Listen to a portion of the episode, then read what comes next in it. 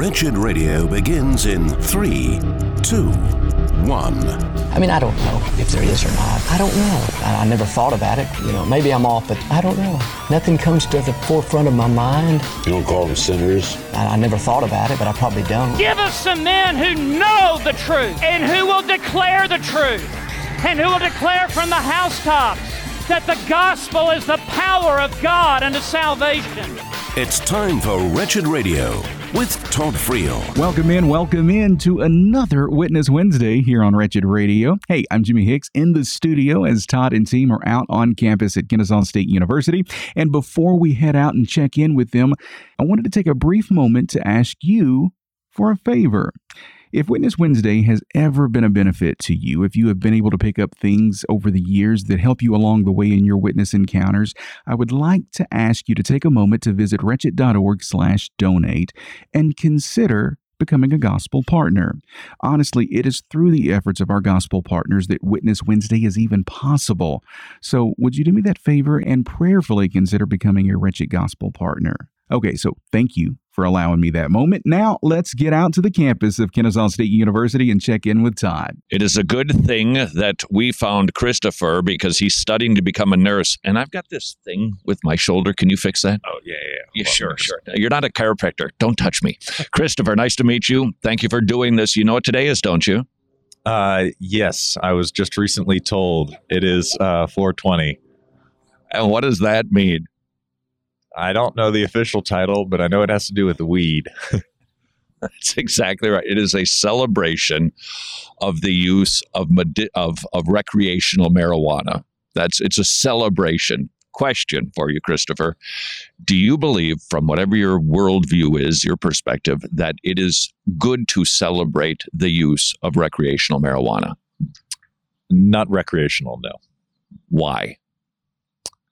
I think that from my worldview, um,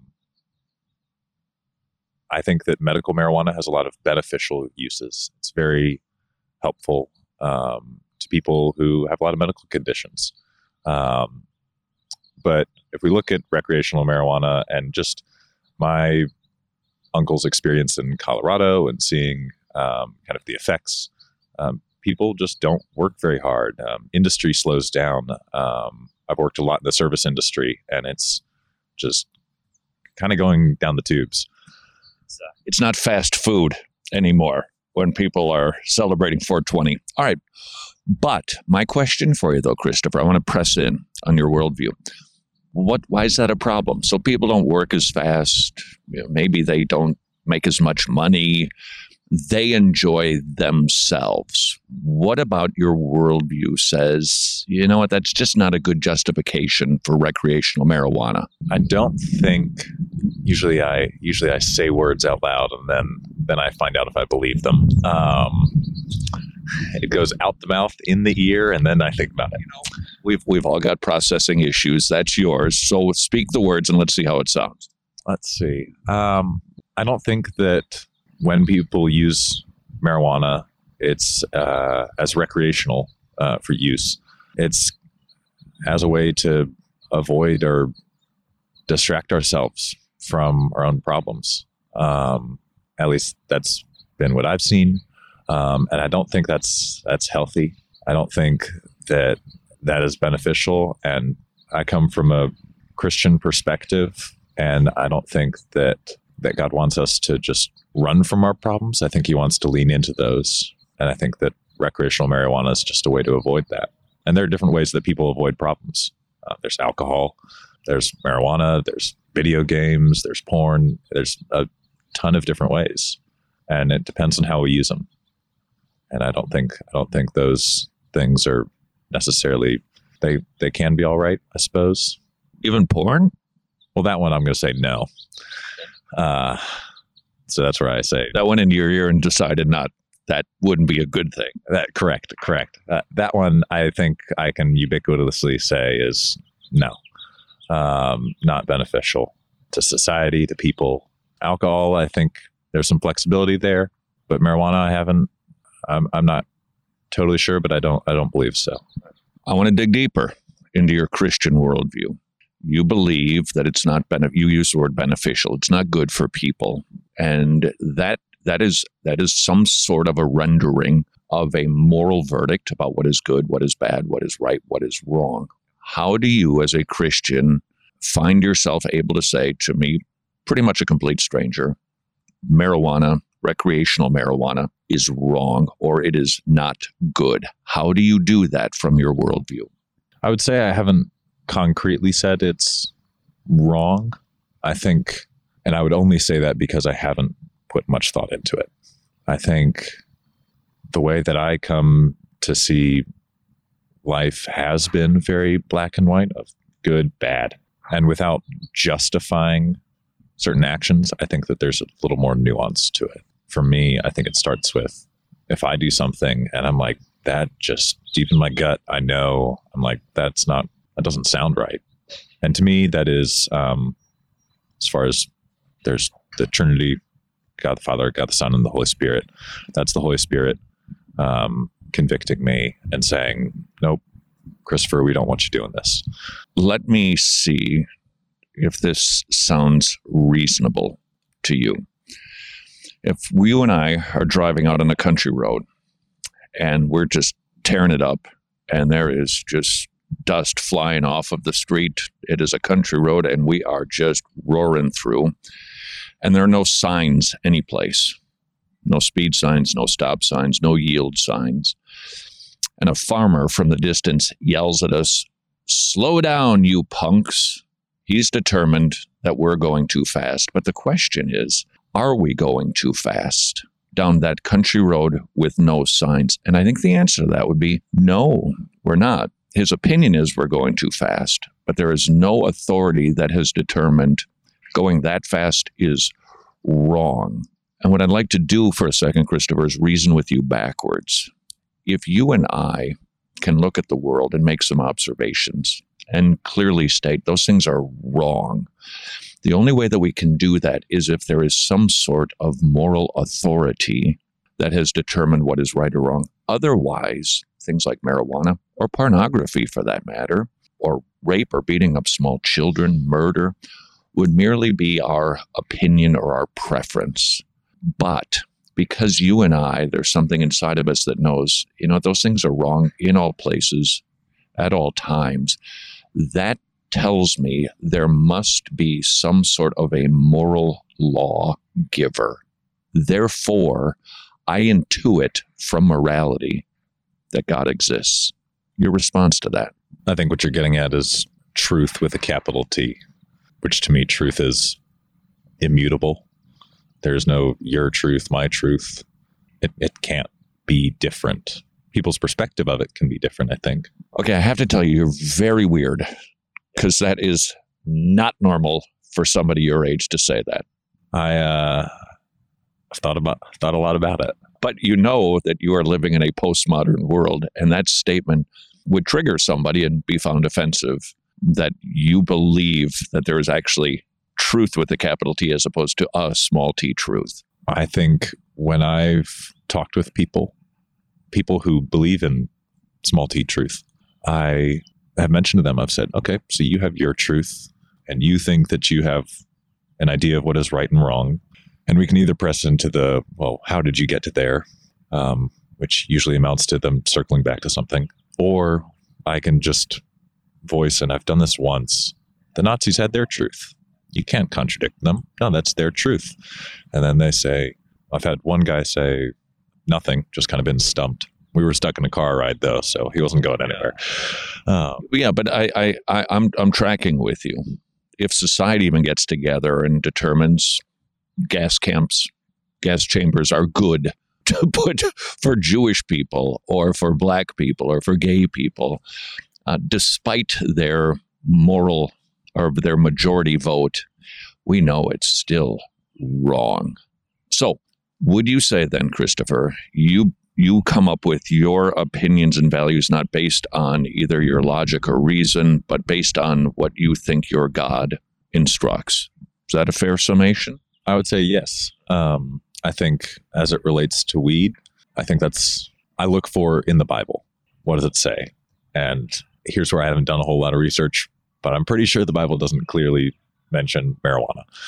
Um, and so that's where I kind of want to figure out the digging more. All right. So now here's where I'd like to go with you, Christopher.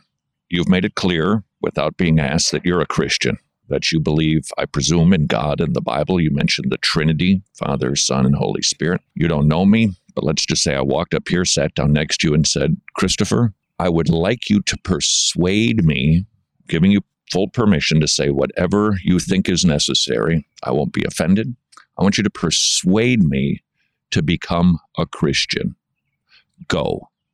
I'd ask you first where you find your meaning in life, where you find your source of joy. Is so antithetical to the way I work. And then I'd, but I'd ask where your source of joy is. And then I'd ask if I can share the gospel with you. I've got plenty of joy, but okay. Not just plenty of joy, but like where? Where do you? Wife, kids, nice meals, trips, find a lot of joy. I'm content. It's a difficult question. I think if I were to continue from there, I would just move into the gospel. All right. Well, how will Christopher, the rather abnormal Christian college student, continue to evangelize Todd? Stay with us. We'll find out next. This is Witness Wednesday on Wretched Radio.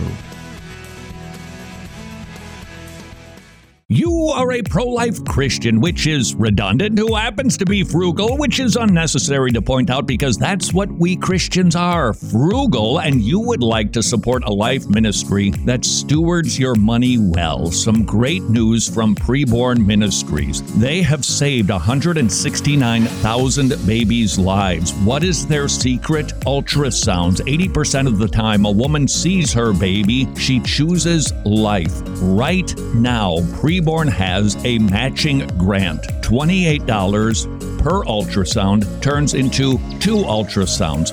Or for $140, you can sponsor five ultrasounds, but because of the match, you'll be saving 10 babies. The ideal time for you to support a life ministry who's going to steward your money well. To donate securely, dial pound 250 and say the keyword baby, pound 250, keyword baby, or visit preborn.org slash wretched. Thanks for joining us on Wretched Radio today. Question Do you ever sit back and reflect on what your life was like 5, 10, 15, even 20 minutes ago?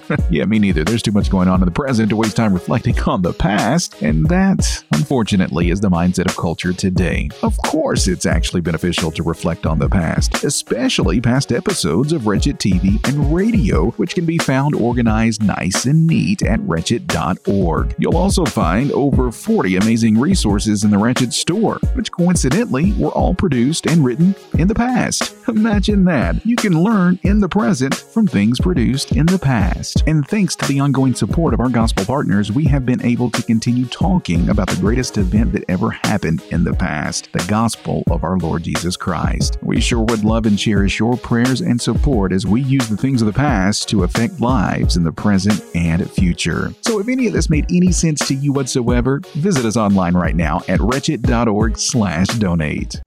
This is me biting my tongue, introducing Paul Marty from Tomorrow Clubs. Communism so wreaked havoc in the countries where we work that they not only need physical rebuilding, but they need spiritual rebuilding as well. Mm, would love to offer a political commentary, but instead would like to encourage you to support your very own Tomorrow Club. In Eastern Europe, they are still feeling the ravages of communism, and very few missionary organizations seem to find their way to the poorest of the poor nations in Eastern Europe. Tomorrow Clubs does. They teach the gospel to kids every week in kids' clubs. They meet in small, poor villages where they share the gospel. The kids get saved. They bring the gospel home, and moms and dads get saved. Please consider supporting your very own Tomorrow Club at tomorrowclub.org slash wretched. Important dates in Christian history. 988 AD. After examining several religions, Vladimir, Prince of Kiev, chooses Orthodox Christianity to unify and guide the Russian people.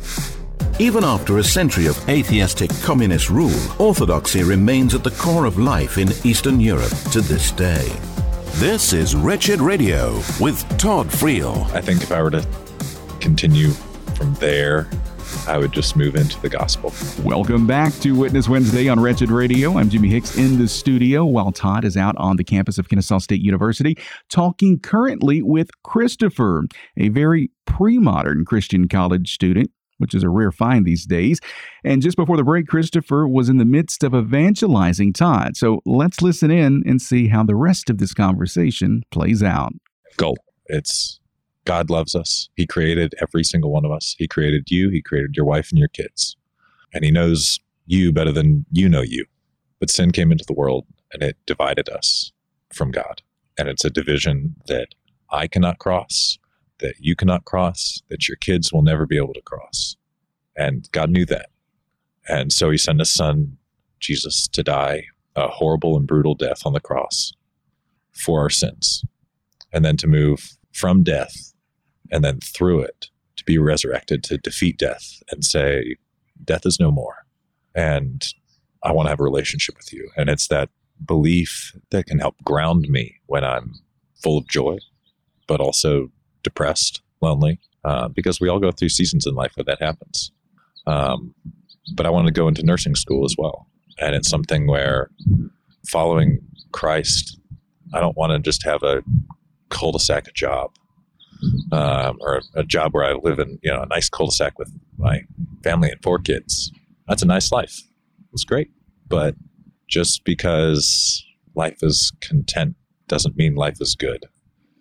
And I've found that even when life is good, that it can still be empty. Um, and Christ brings that.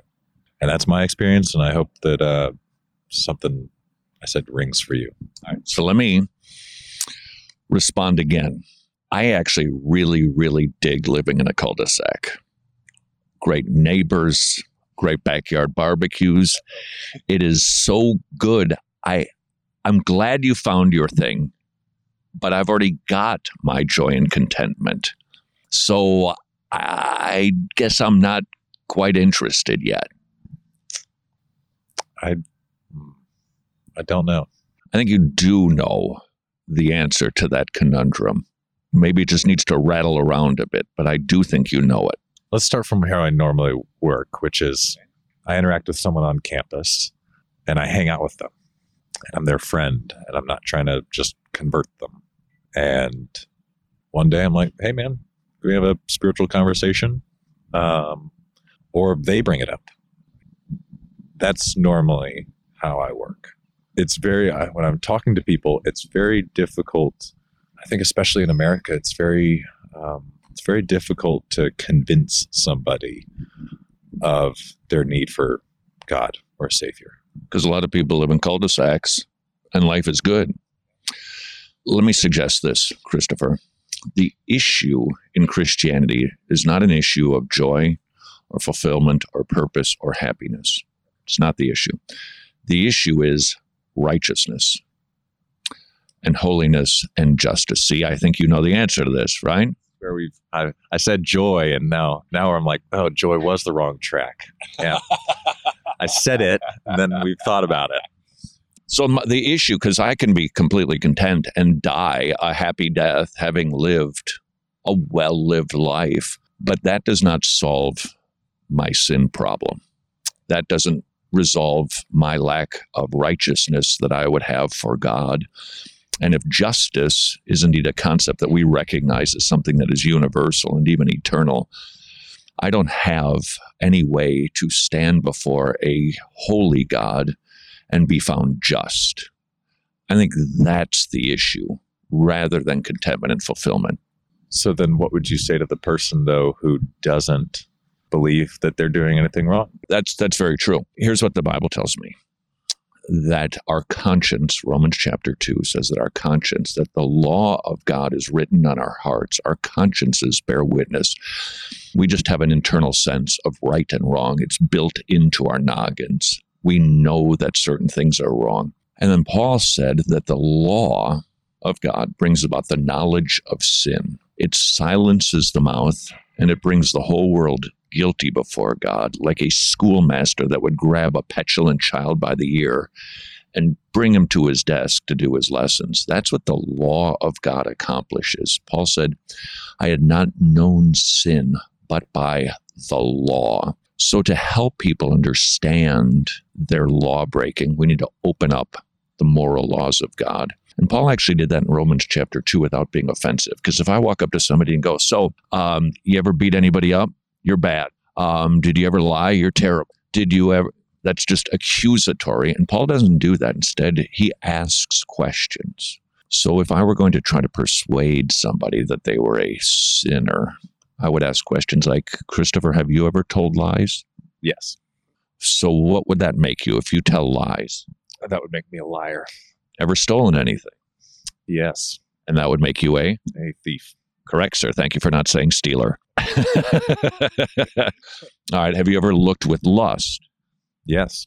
Jesus said that's adultery of the heart. So here's what we got, Christopher. Uh, the two of us sitting here are lying, thieving, adulterers at heart. Let's not forget hating your brother is murder. So murder. Well done. Well played. Thanks for helping me to persuade you that you're a sinner.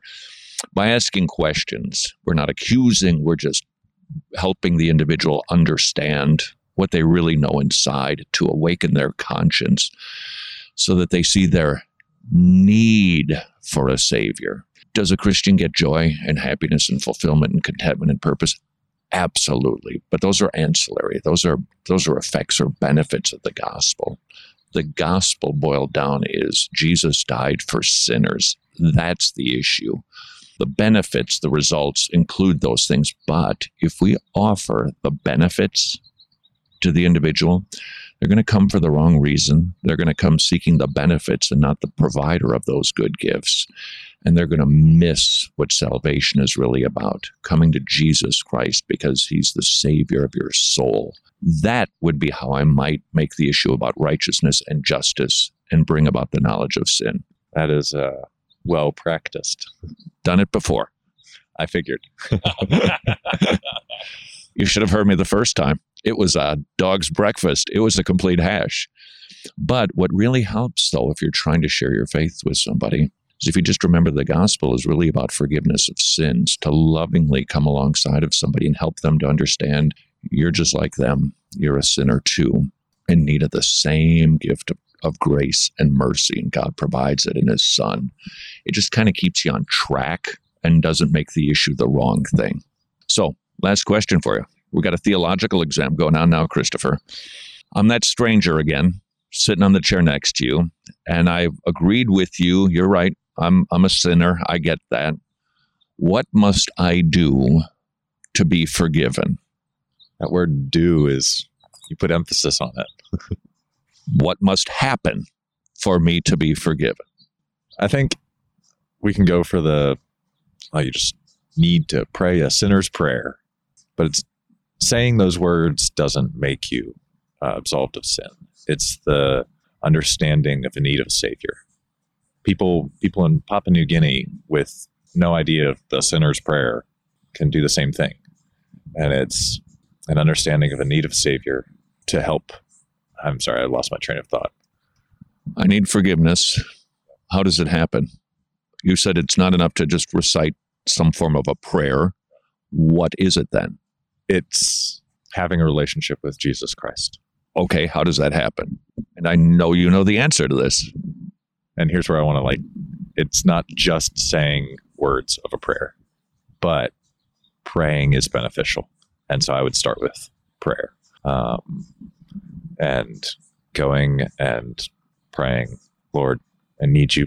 I need you to come into my life. I need you to do uh, what I cannot. Um, help me to not be a liar, thief, adulterer, murderer. And I think it starts there and reading the Bible, but it's it's more than just the actions of reading every day and for five minutes. Like that's not the heart behind it. I think God wants the heart. He doesn't want the actions. And um, I think that's it's one of the Psalms. Um, 51, I think, is uh, David's just sinned, and he says, "I know you don't want sacrifices. You want a broken and contrite heart." And that I think is what we start with. We offer that. How's about summation? Believe on the Lord Jesus Christ and you will be saved. Yeah. Yeah, but I, I, I applaud that distinction about what belief is. It's not just kind of mumbling some words as if it's some sort of code to get into the kingdom. It's more of a dying to self and putting your trust in Jesus Christ, like you'd put your trust in a parachute. You don't just say a prayer to the parachute, you put it on. You put on the Lord Jesus Christ. Make no provision for the flesh. You believe in Him with your being as opposed to mere mental assent. Yeah, I, I totally agree with that. You know, of course, this is Witness Wednesday, but these encounters with Christians like Christopher are just as vital for us to hear as the encounters with unbelievers. We have the opportunity to listen to two believers speak and sharpen one another. We learn and grow as they too learn and grow. But this chat with Todd and Christopher, it's not over yet. We have more coming up next. It's Witness Wednesday on Wretched Radio. This is Wretched Radio, and I'm Jimmy Hicks. So, a 26 year old child molester who has decided to become a woman was given a slap on the wrist, basically, and then was recorded on jailhouse phone calls bragging about it. And this is the same child molester we told you about a couple of weeks back that wasn't tried as an adult because he was just two weeks shy of his 18th birthday when the molesting happened. This is an absolutely disgusting case where no one is being held accountable, and a 10 year old victim is basically being victimized all over again because this guy wants to wear a dress. And on Monday of this week, the U.S. Supreme Court agreed to take up a major religious liberty case. Can states force Christian businesses to promote same sex weddings? The issue involves a Colorado law that prohibits discrimination based on sexual orientation. A Christian web designer is at the center of the case, and the Alliance Defending Freedom is representing that web designer. Last week in South Dakota, the state house passed a bill that would ban the sale of the abortion pill that has killed millions of unborn babies and injured countless thousands of women. The bill amends a previously passed measure by detailing the definition of chemical abortion drugs to include alternate use of those medications. Because you have some doctors, you can't see my air quotes, but you have some doctors who try to prescribe banned abortion drugs for other phantom issues. The Christian watchdog Voice of the Martyrs is warning that the Chinese Communist government is attempting to rewrite the Bible so that it aligns with communist values. And that's certainly not information that should shock any of us, but cause us to pray for China, pray for our brothers and sisters living there facing intense persecution, but also pray for those in the Communist Party making these decisions. And a tragic example of persecution out of Nigeria, a 34 year old Christian evangelist attending the funeral of his recently deceased grandfather was beaten and tied up to be burned alive by Muslim relatives earlier this month. Visiting with his uncle after the funeral, the evangelist says his uncle accused him of embarrassing his family by having debates with Muslims and having open air Christian meetings. Though he was beaten and tied up to be burned alive, a friend of the evangelist located him and he was able to escape. And this is just one of the many incidents happening all over the world every single day. Please make sure that you are praying for all of our brothers and sisters abroad. More Wretched Radio, get straight ahead. I'm Jimmy Hicks. Books of the Bible. The prophet Jeremiah preached judgment and repentance to Judah for more than 40 years. He was mocked, beaten, and imprisoned. But in the end, God's judgment came upon Judah. When you hold fast to the word of God, you will be heartbroken, mocked, and even persecuted. But let Jeremiah remind you that every word of God will prove true. This is Wretched Radio with Todd Friel. Welcome back to Witness Wednesday on Wretched Radio. I'm Jimmy Hicks in the studio while Todd and the team are out on campus at Kennesaw State University, where Todd has been having a nice chat with the pre modern Christian college student Christopher. And they aren't finished chatting just yet. Let's get back out to the campus now. Can we go back to Papua New Guinea for a minute? Sure, I just threw that out. It's okay. I want to ask a qualifying question if you'd let me. And thanks for your patience. You said that somebody in Papua New Guinea who's never heard of the sinner's prayer, that they can get this too.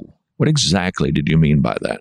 Well, if you said the law is written on our consciences and hearts, I think Paul also says that men are without excuse, that we can be aware of a Savior without knowing the right words. What about knowing the right God? That I think is kind of the qualifier. Well, that was that was kind of my question because it made it sound like somebody maybe can't hear that Jesus died for sinners, and if they just call out to whatever it is that they know, that they could be forgiven too, and that would be much more of a universalist position than it would be a strictly Christian position. That there's only access to the Father through Jesus the Son, and if you don't know the Son, you don't know the Father. if you didn't know the name of the Son, but you believed in the Son, would that still be Christianity? Are you? To, we're we're not talking about the big yellow orb in the sky. We're talking about the sun. Okay, I just wanted to make. Sorry. Okay, sorry. No, that's right. I just didn't. I wanted to clarify. I I think that. Uh, whosoever calls on the name of the Lord will be saved. That you do need to hear about Jesus Christ to understand his death, his burial, his resurrection, so that you can put your trust in him. And the question that that brings up is then, man, what about all of those people who haven't heard about Jesus? There they are. Can't they just grope their way there without him? And I think the answer to the question is no, they can't. But in truth, they don't actually respond to the calling of their conscience. God is preaching, I think, in several ways through creation, testifying that He exists, through their conscience. He's also just embedded a knowledge that He exists in every human being, that there is a knowledge of God in all of us. But they have to be introduced to Jesus Christ. And without that, they can't be saved. That would be my take. Agree? I'm trying to think if it'd be possible to know about Jesus Christ without having been told, just taking with the Papua New Guinea example. And so, yeah, I, I think I'd agree. I would say, have, have you read C.S. Lewis? Which one? Well, he's written a lot. Chronicles of Narnia. I've seen the movie. I've read Mere Christianity, Screwtape Letters. I think that's about it. Okay. Um, well, in the Chronicles of Narnia, in the last book, The Last Battle, there's this story where there's the followers of Aslan, which is denoted as God, uh, and then there's the followers of this god Tash, uh, who's the demon. And at the end, there is this moment where these people have they've been following Aslan by name, but they have been doing the works of Tash. And there's this one guy who has been following Tash by name, but doing the works of Aslan. And C.S. Lewis writes something that I found very interesting. He says, Everyone who does something in Tash's name, but does it for me, that they've done it for me, um, and vice versa. And so it's something that I wrestle with, or that I think with, think about, because what if someone has not heard the exact words Jesus Christ, but they know that God sent someone to die for them? To address C.S. Lewis in the Chronicles of Narnia, um, he was pretty widely critiqued for that presentation because there's two issues that I think are problematic with it biblically. One is it does prevent a universalist approach that somebody can believe in God without actually knowing who God is, which every missionary who ever lived would disagree with. That's why they go to Papua New Guinea is to bring the good news to people. Second, in that instance, the issue that is being revealed is the issue again of righteousness and holiness. I cannot do anything good for Aslan. I cannot do anything good for God. My problem is I can't appease or please Him. I'm actually, the Bible puts us in two camps, two categories. You're a kingdom of darkness, you're a kingdom of light. You are either a follower of Jesus Christ or you are in bondage to Satan. Those are the two. You worship one or the other. You're not kind of trying to, you're not sort of, and you can't do anything that might appease God when you're in the kingdom of Satan because everything we do is offered from dirty hands. Therefore, if the if the message that C.S. Lewis was trying to send was that somehow an individual who doesn't know Jesus can still please Jesus because he's trying kind of hard, it fails to recognize that the person actually does not have any good deeds to bring before God. He's unrighteous and he needs forgiveness. That's that's a that's a problem with that particular presentation. And I grant you, Christopher, it is really hard for us to go, whoa, there's people who have never heard the name of the Lord who can't be saved unless they hear his name. And so the way that I kind of settle and rest in that is they're already being preached at and not responding to their conscience. Here's here's what people do typically on Papua New Guinea. They create a system. They know something's off, so that's their conscience. They look around and they go, "Somebody had to. There has to be something bigger than just somebody had to do this stuff." So they get that much, and I feel guilty. I'm going to figure out a way to appease that God. And so they build some sort of a work righteous system where they bring offerings, they bring a sacrifice to the God that they make up in their own mind. Jeremiah talks about it, Isaiah talks about it, and the psalmist was pretty scathing when they described that. Said, imagine this is an individual who cuts down a tree, takes a piece of wood that can't make its way to the workbench where he carves an idol out of it, and then he uses the rest of the wood to make a fire to make himself a sandwich. But then he has to carry his God to an altar where it can then be worshipped. It's a stump, it's a block of wood, and the people who pursue that become just like them.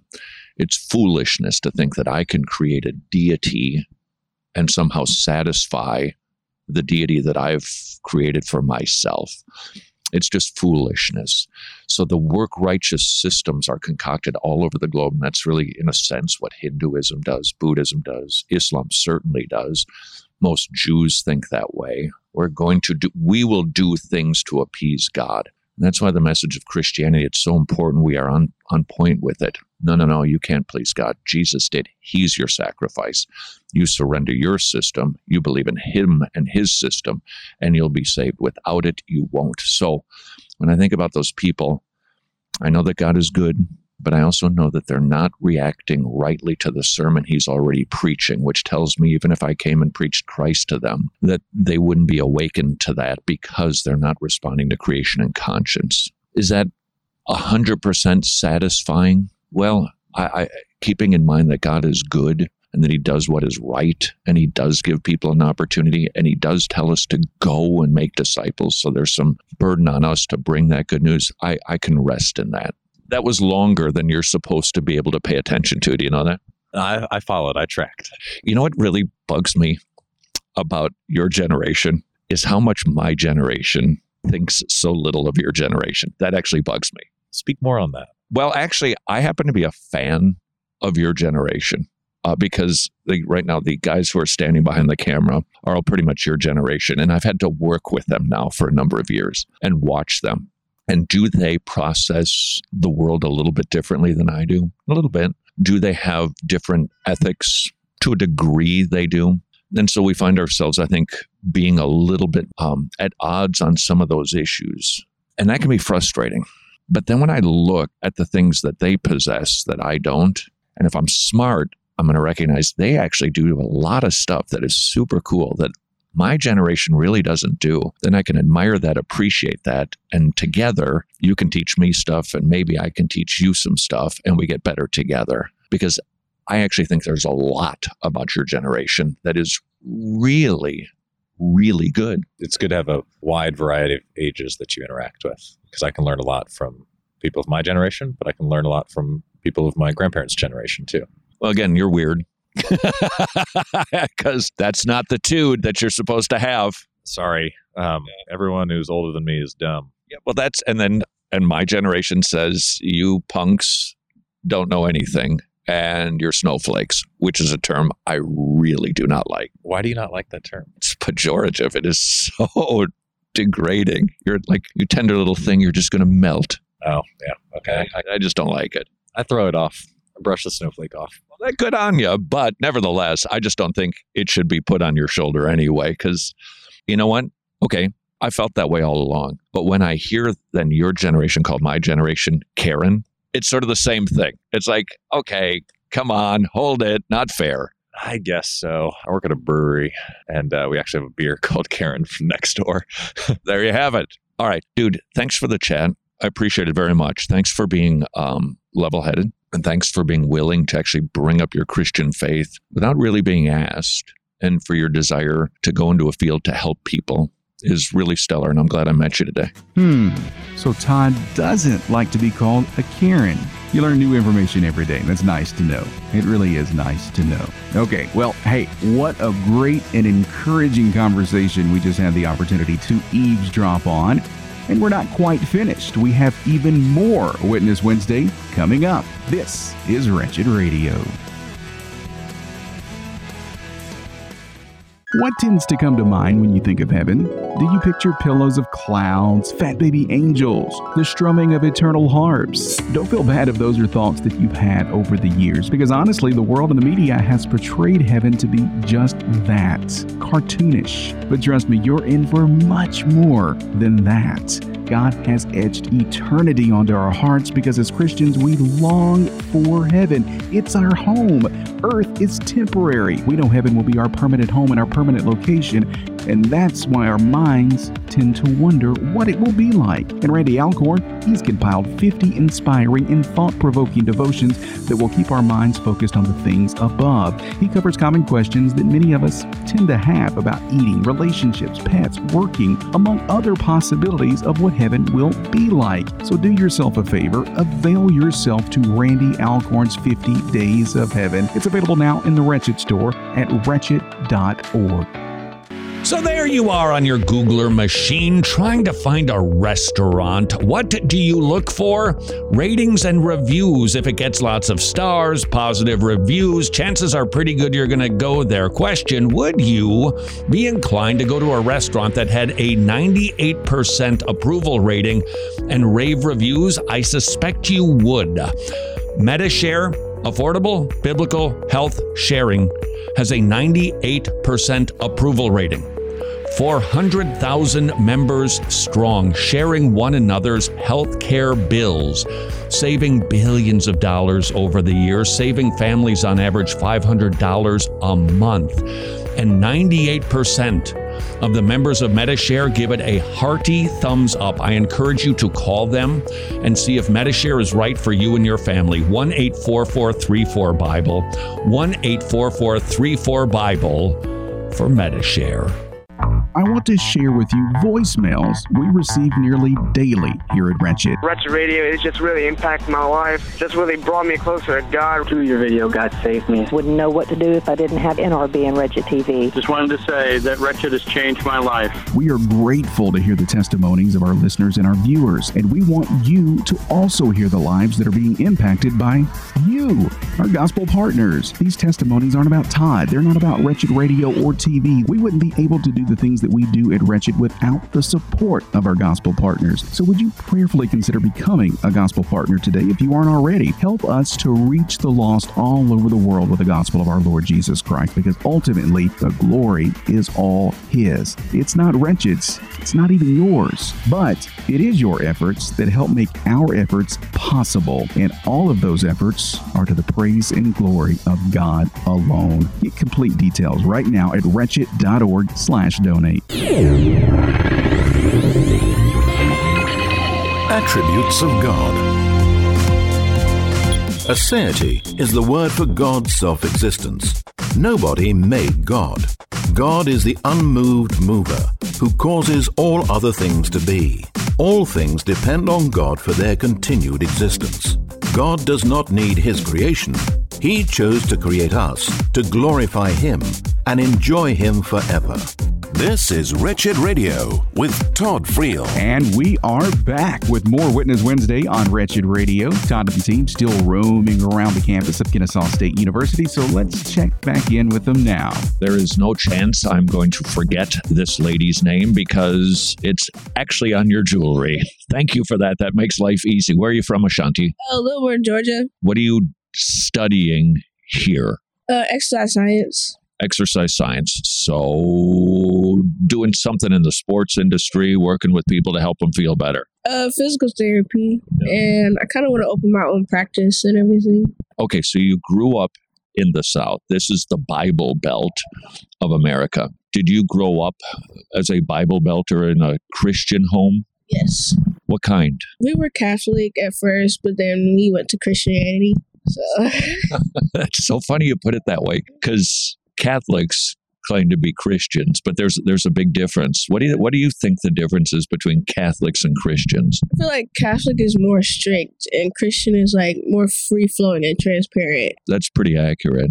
Do you think there's any other differences? Like in my church, we tell we're transparent. We tell the truth how it is and how life and reality and how the world works and everything. So Is Christianity not strict? Um, in a way, depending on like the Ten Commandments, really.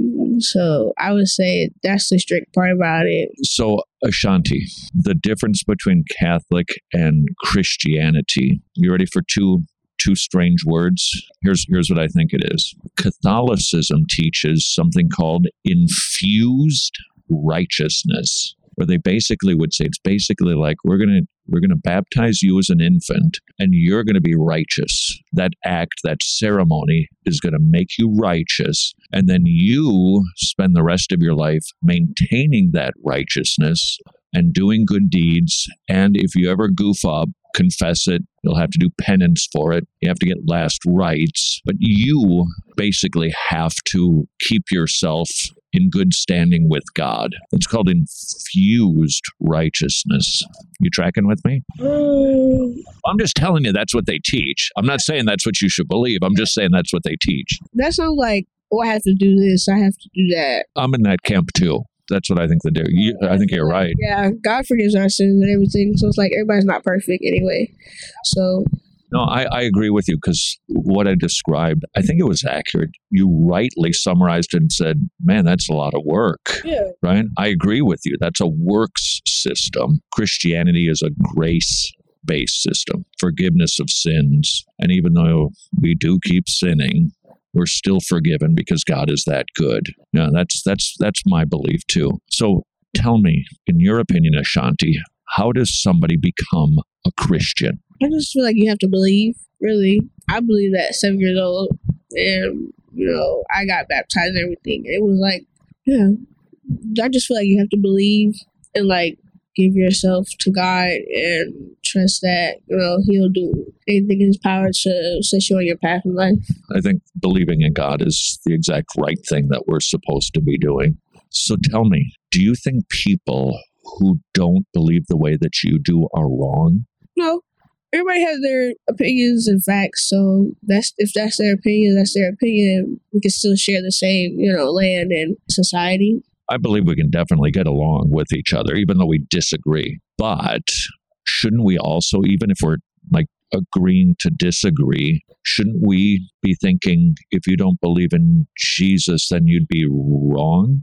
You don't have to be snooty about it, but if we believe that Jesus is right, wouldn't that automatically mean other religions are wrong? No, not really, because everybody has their different faiths, different gods. So I just feel like if that's how they show their religion their worship to that God, that's how they should do it, rather than you know everybody just not liking each other because of an opinion they have. So But do you do you think that we can still like somebody and disagree with them? Yeah.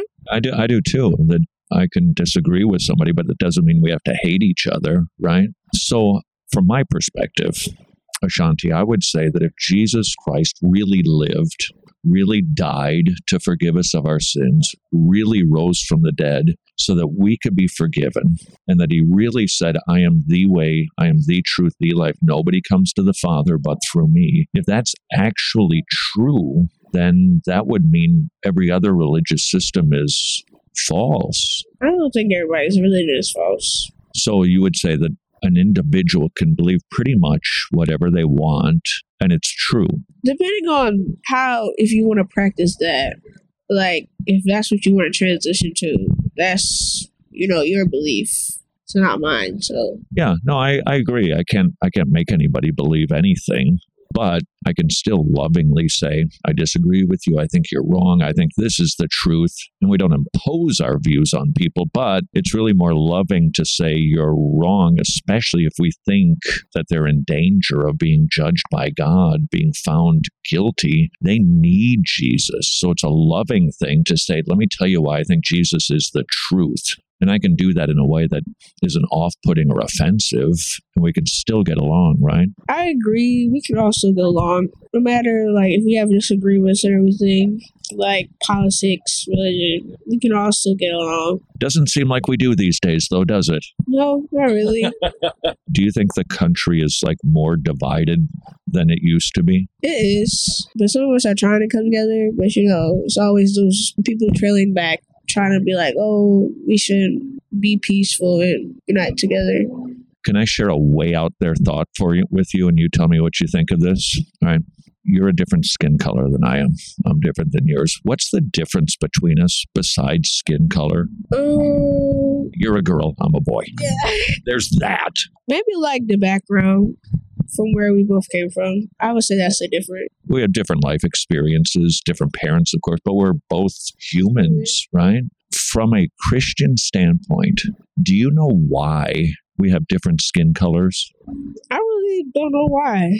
It's really cool because there's different skin colors. God scattered people at the Tower of Babel, if you remember that story. And those people went to different places with different languages, and some had more melanin, some had less. And so we kind of developed different skin shades. But there's a reason for it. And here's what I think it is when we look at relationships between different ethnic groups, there's just a history of us not getting along. We just, we fight, we oppress, we do cruel things, we think we're better than. And as hard as we try to bridge that divide, it doesn't seem like we can get it done. It just seems there's you know there's just something that keeps us sometimes at war with one another just because of skin color or shape of the eye and then we read at the end of the bible that when god gathers all of his children together it's just going to be a sea of color. Every tribe, every tongue, every nation, every skin color, male, female, rich, poor. And he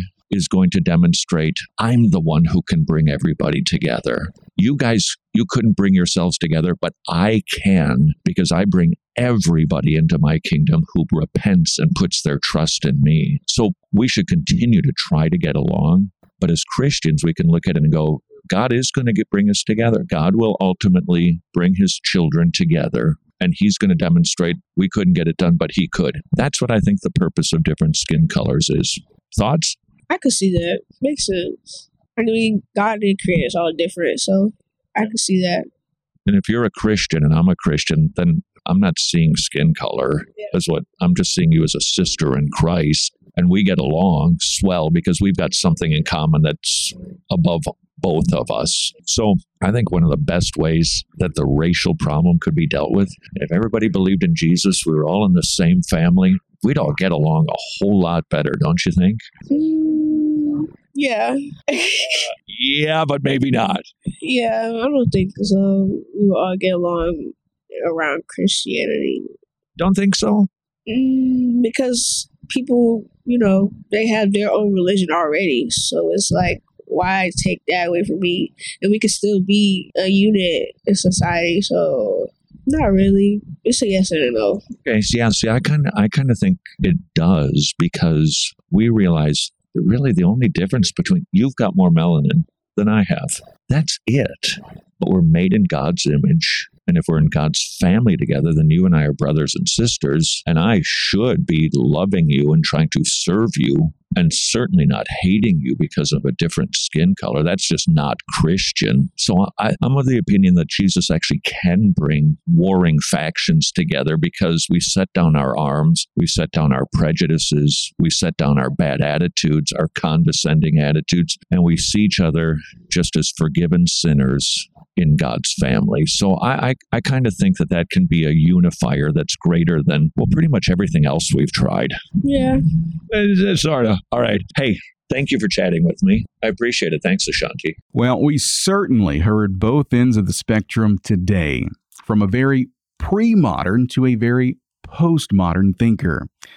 I'm telling you, postmodernism is a very dangerous strategy that is being used by the enemy. It is a restrainer because it convinces some Christians that evangelism isn't necessary. Your truth is your truth, and if it works for you, great. Who am I to judge? But Jesus says that He is truth, and there is only one way to the Father, and it is through Him and by Him. So do not get fooled and sucked in by postmodernism.